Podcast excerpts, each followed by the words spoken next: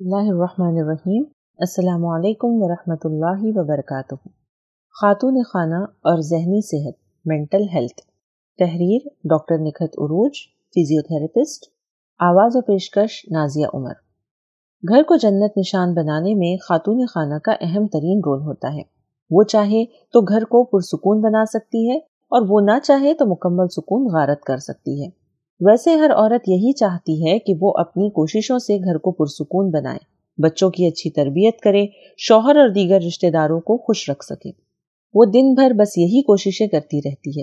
لیکن جب ہم سماجی زندگی پر غور کرتے ہیں، تو تعجب ہوتا ہے کہ خاتون خانہ کی لاکھ کوششوں کے باوجود نتائج اطمینان بخش نہیں ہوتے ہیں۔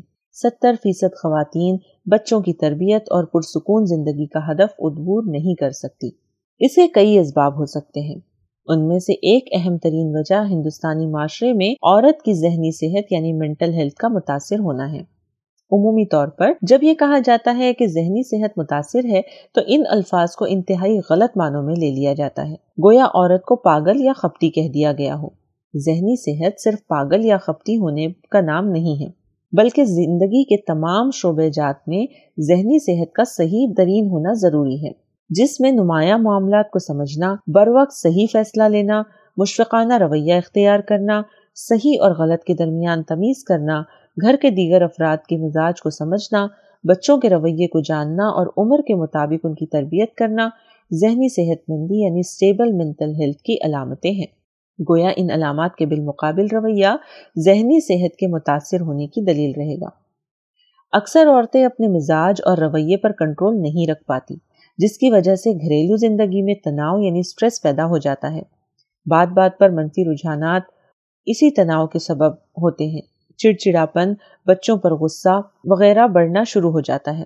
اکثر آپ نے دیکھا ہوگا کہ بہت سی مائیں اپنے بچوں پر چیختی چلاتی رہتی ہیں، چھوٹی چھوٹی سی بات پر غصہ کرتی ہیں، معمولی حرکات پر سخت ایکشن لے لیتی ہیں، جس کی وجہ سے بچوں کی نفسیات خطرناک سطح پر متاثر ہوتی ہیں۔ لیکن اس وقت ماں کو احساس نہیں ہوتا۔ اور بعد میں وہ شدید کوف میں مبتلا ہو جاتی ہیں کہ مجھے اپنے بچے کے ساتھ اس طرح نہیں کرنا چاہیے تھا۔ ٹھیک اسی طرح دیگر رشتہ داروں کے ساتھ بھی یہی کچھ ہوتا ہے۔ میری نظر میں عورت کی ذہنیت، ذہنی اور نفسیاتی صحت کے متاثر ہو جانے کی وجہ سے ہی ایسا ہوتا ہے۔ اگر ان کیفیات پر غور کریں تو ہمیں اندازہ ہوتا ہے کہ اس کے کئی اسباب ہیں۔ جیسے حد سے زیادہ سوچنا یعنی اوور تھنکنگ اجتراب یعنی انزائٹی ہارمونز کی بے اعتدالی ناقص تغذیہ یعنی امبیلنس ڈائٹ ورزش یعنی ایکسرسائز یا واکنگ نہ کرنا نیند کی کمی یعنی انسومنیا تھائرائڈ ہارمونز کی بے قاعدگی وغیرہ۔ ایسے تمام اسباب قابل علاج ہیں۔ شرط یہ ہے کہ ہم ان وجوہات کو مرض کی حیثیت سے قبول کریں۔ مثلا، اگر کسی عورت کو نیند کی کمی ہے اور وہ قبول نہ کرے کہ مجھے نیند کی کمی کا مرض یعنی انسومنیا ہے، تو کوئی حاضر طبیب بھی علاج کرنے سے قاصر رہے گا۔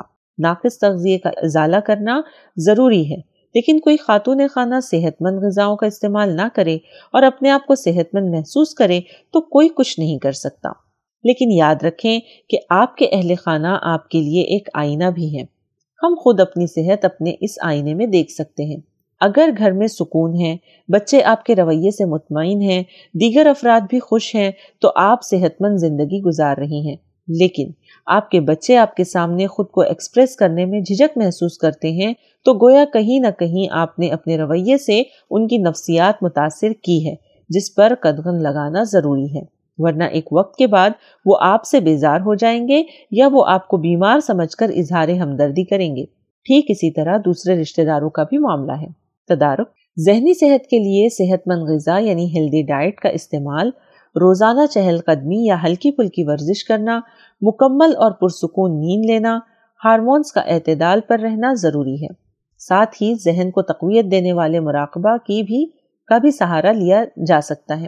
اگر کہیں ہم محسوس کریں کہ ہمیں اپنے رویے کی تعمیر اور تطہیر کے لیے کاؤنسلنگ کی ضرورت ہے، تو ماہر کاؤنسلر سے رابطہ کرنے میں گریز نہیں کرنا چاہیے۔ جس طرح دوسروں سے مختلف پکوان کی ریسیپی کپڑوں کے فیشن اور گھر کو آراستہ کرنے کے طریقے جاننے میں ہم گریز نہیں کرتے، ٹھیک اسی طرح زندگی کو حسین بنانے کے طریقے سیکھنے سے گریز نہیں کرنا چاہیے۔ یاد رکھیں، عبادتوں میں خوشو اور خضو پیدا کرنے، مستقل ذکر و اسکار کرنے، قرآن سے شغف پیدا کرنے، نیز دن کے آغاز اور اختتام تلاوت اور شکر ادا کرنے سے زندگی میں سکون پیدا ہوتا ہے۔ اللہ تعالیٰ سور راد آیت نمبر اٹھائیس میں فرماتے ہیں اللہ بذکر اللہ تطمئن القلوب، خبردار رہو، اللہ کی یاد ہی وہ چیز ہے جس سے دلوں کو اطمینان نصیب ہوا کرتا ہے۔ عزیز سامعین و سامعات، اگر آپ کو ہمارا پوڈ کاسٹ پسند آیا ہے تو اسے ضرور لائک کریں، شیئر کریں اور سبسکرائب کریں۔ جزاک اللہ خیر، السلام علیکم ورحمۃ اللہ وبرکاتہ۔